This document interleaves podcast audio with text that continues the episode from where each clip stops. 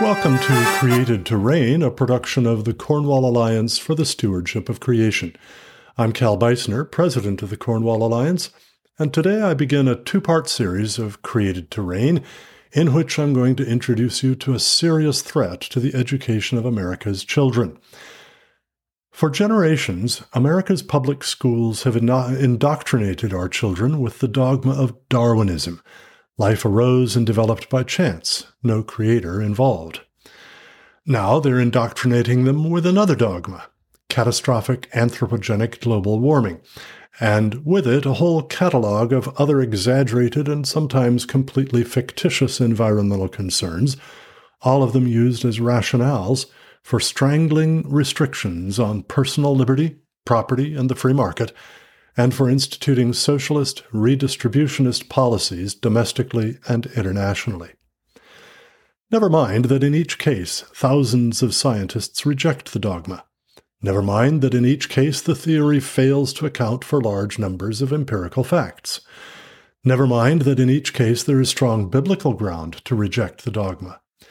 Never mind that policies pursued in climatism's name would trap billions in poverty impoverish millions more, and undermine God given rights to life, liberty, and property. But those two dogmas, Darwinism and climatism, bad as they are, aren't the only ones the educational establishment wants to impose.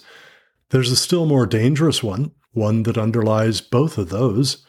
It's the dogma of atheistic naturalism. It strikes at the root of the Christian faith, and without it, neither Darwinism nor climatism could survive. The educational bureaucracies that dominate our public schools have developed the next generation science standards and a framework for K 12 science education. The standards explicitly endorse a naturalistic worldview. The framework, the standard's flagship product, is published by the National Research Council of the National Academies of Science. It states it not as one worldview option among many, but as simple fact that evolution, not God, quote, explains both the similarities of genetic material across all species and the multitude of species existing in diverse conditions on Earth. Unquote. These are related to the National Science Education Standards, all produced by the National Academies of Science, 93% of whose members, by the way, are atheists or sympathetic to an atheist, secular humanist religious worldview. But despite the standards insisting that humans are simply part of nature, their general perspective sets people off against the rest of nature. A section discussing, quote, human impacts on Earth systems, unquote, says, quote, Human activities now cause land erosion and soil movement and air and water pollution with damaging effects on other species and on human health. Unquote. A later section on biodiversity and humans asserts, quote, Human activity is also having adverse impacts on biodiversity through overpopulation, overexploitation, habitat destruction, pollution, introduction of invasive species, and climate change. Unquote. The assumption that what people do to nature is bad, always bad, is clearer in a draft of performance expectations, which requires students to, quote, provide evidence that humans' uses of natural resources can affect the world around them and share solutions that reduce human impact, unquote. As if human impact must always be smaller, not greater, because it's always bad, not good. In short, the next generation science standards reflect the environmentalist assumption that humans can't improve on the natural state, exactly contrary to the assumption of Genesis 1:28's revelation of the mission of man to fill and rule the earth, not abusively, but reflecting God's own actions in a way that enhances its fruitfulness, beauty, and safety to the glory of God and the benefit of our neighbors. The underlying naturalistic worldview and the politically charged positions on Darwinism and climate change in the NGSS show that this is one more step in capturing the minds of America's children, including those Christian children who attend public schools. The threat comes not only from the NGSS and its framework, but also from growing state environmental education requirements around the country. Maryland became the first state to require, quote, environmental literacy, unquote, for high school students uh, to graduate back in 2011. It would be nice if they required basic literacy, but I suppose that would equip citizens to read a lot and think for themselves. Not a good idea when what you aim for is indoctrination, not education. By 2019, according to North American Association for Environmental Education, 19 states and the District of Columbia had implemented, quote, environmental literacy plans, unquote. 13 more had completed but not yet begun implementing them, and 13 were in the drafting stage. A different count by the organization Citizens for Objective Public Education, that's copeinc.org, indicates that 45 states have adopted NGSS in its entirety or with modifications. One thread running through almost all environmental studies curriculum is that business and industry are largely to blame for the world's ecological crises, and consequently we must, we must embrace a small is better, limits to growth, simple lifestyle mentality at the personal level and an anti business, anti free market, anti growth mentality at the societal and governmental level. It would be bad enough if the public schools were the only front on which people face these deceptive influences, but of course they're not. Today's entertainment media, mainstream news media, and green advocacy groups are filled with environmental propaganda. But let's get back to the schools. Citizens for Objective Public Education has done extensive analysis of the NGSS and the framework for K 12 science education and submitted formal comments on them. COPE's excellent work informs my thought on three problems in the science standards. First, they are religiously non neutral. Judicial decisions in the past have set forth three ways that the state can meet its First Amendment obligations regarding religion. It can exclude religion entirely from public school curriculum. It can include it if it treats it objectively and neutrally with respect to students and parents and taxpayers' constitutional rights. Or it can objectively consider the strengths and weaknesses of explanations that support various religious viewpoints. The science standards, however, address religious questions but fail to do so objectively. Many people wouldn't recognize this because they think of secularism as non religious. But the Supreme Court in McGowan v. Maryland, back in 1961, defined religion as, quote, any activity that profoundly relates the life of man to the world in which he lives, unquote. And that is an explicit goal of the science standards. The specific religion promoted by the science standards is secular humanism. The humanist manifestos define religious humanism as, quote, an organized set of atheistic beliefs that 1. deny the supernatural, 2.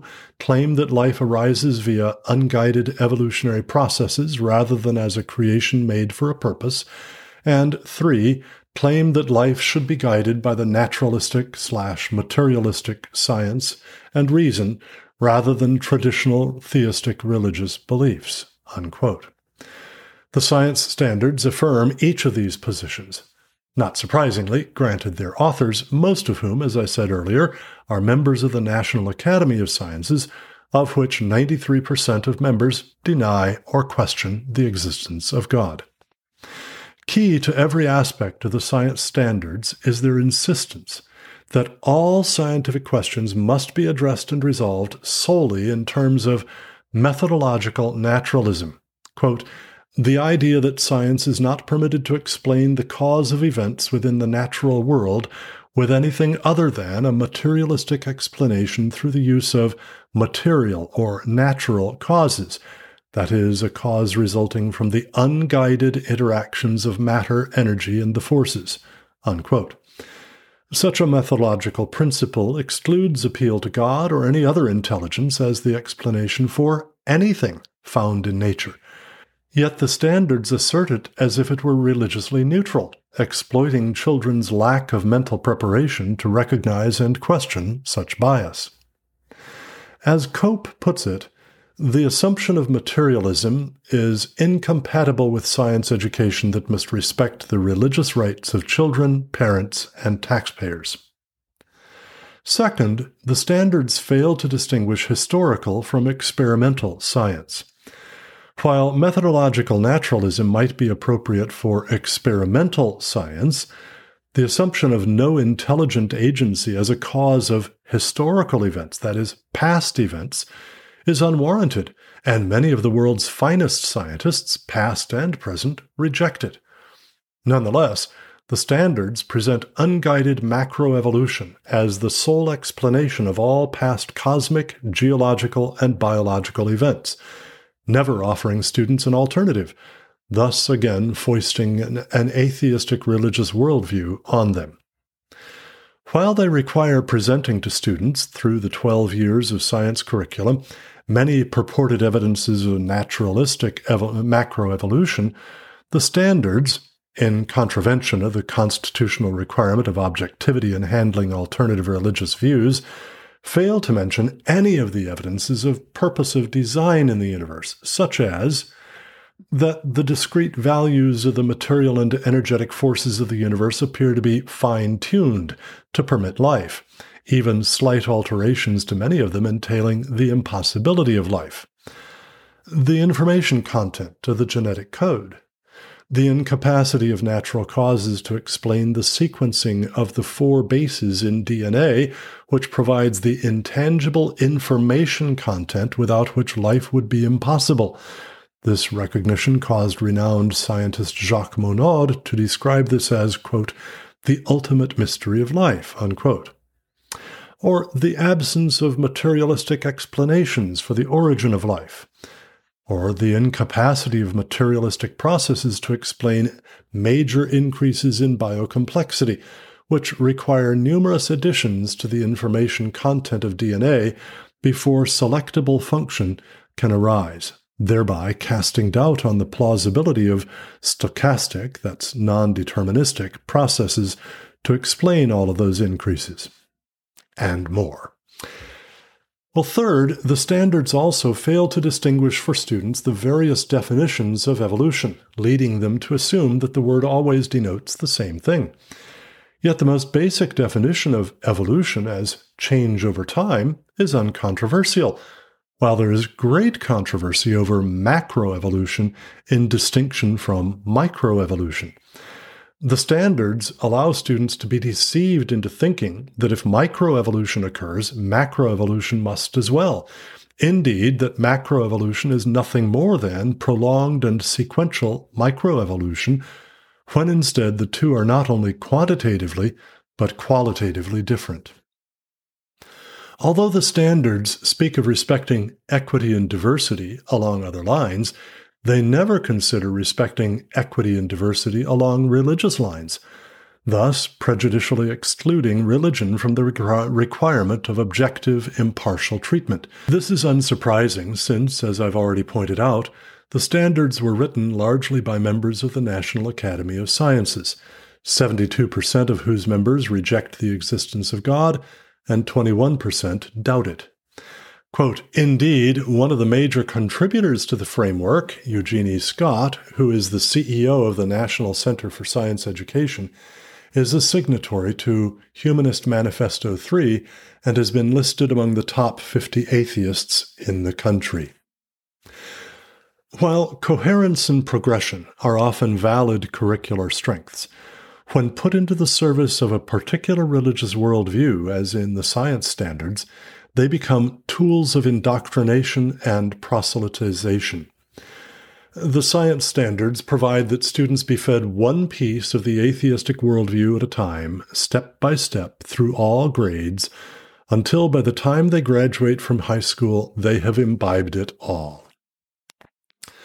Citizens for Objective Public Education recommends at least that, quote, subjects that deal with religious issues be taken out of the coherence and progressions and treated separately in upper grade classes, if covered at all, where the curriculum has been carefully designed to present the subject matter objectively to a mature and knowledgeable audience so that the effect of the curriculum is religiously neutral. Unquote.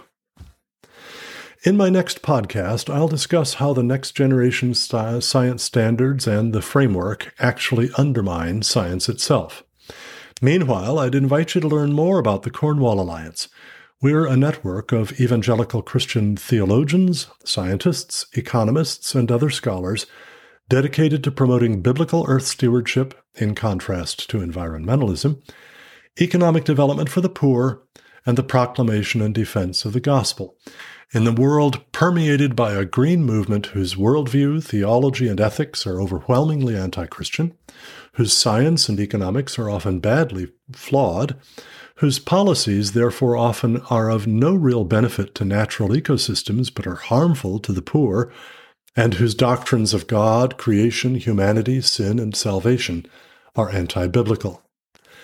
Among other things, we labor to expose and oppose corruptions of science like those found in the NGSS and the Framework for K 12 Science Education, and to answer their challenges to Christian faith, to God given rights of life, liberty, and property, and to limited government, the rule of law, and the free market. To learn more, come to cornwallalliance.org to read our hundreds of informative articles and research papers Subscribe to our highly informative email newsletter, and follow us on Facebook, Twitter, and YouTube. And please pray for us and consider supporting us with your tax deductible donations, which you can do quickly online at cornwallalliance.org/donate. If you've enjoyed this podcast, please tell your friends about it and leave us a five-star rating on Spotify and Apple Podcasts. Until next time, thanks again for listening and God bless.